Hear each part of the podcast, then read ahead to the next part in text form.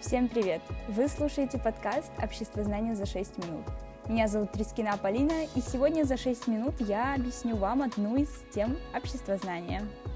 Экономика не может существовать без денежных средств, которые выступают в качестве средства обмена. Финансы – это вид экономических отношений, при котором происходит постоянное движение денежных средств, регулируемое определенными социально-экономическими условиями.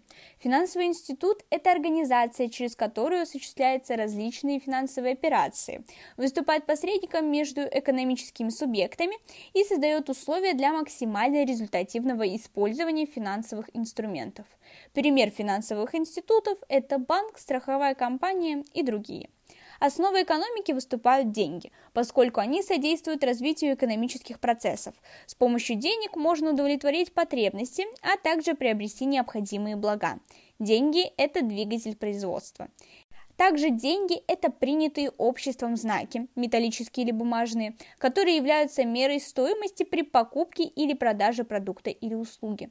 Инвестиции – это вложение денег в производство с целью получения дохода. Деньги становятся капиталом только в результате их инвестирования. Деньги, вложенные в производство. Неинвестируемые деньги называются сокровищем. Это деньги, хранящиеся дома на черный день. Человечество не всегда пользовалось деньгами. Долгий период времени люди обменивались между собой продуктами или услугами производства. Существуют две теории, почему натуральный обмен был заменен денежным. Первая теория – это теория эволюции. Деньги постепенно появились в жизни человека. Они пришли взамен изжившего себя средства обмена. То есть еда, оружие, мех или драгоценные металлы, деньги – Теория договора или рационалистическая. Люди договорились между собой о решении замены товаров разнозначными денежными единицами.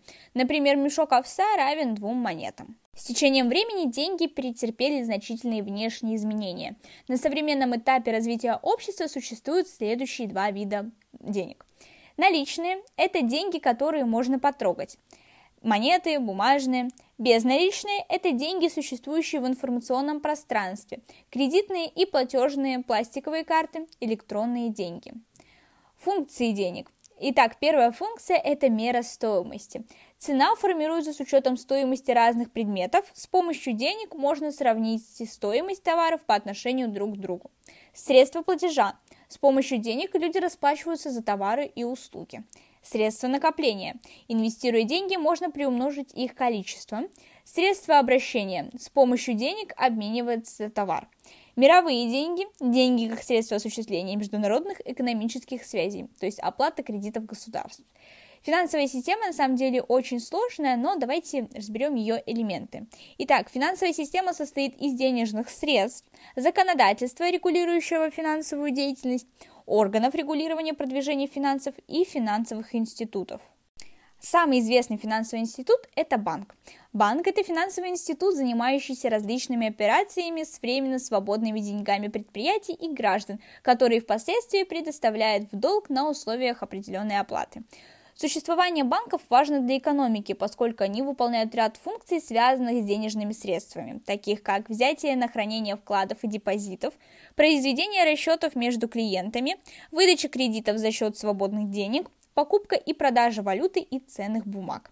Кредит – это передача денежных средств на условии своевременного их возвращения с доплатой процентов – Депозит – это деньги или ценные бумаги, вносимые в банки или другие кредитные учреждения для хранения или иных целей.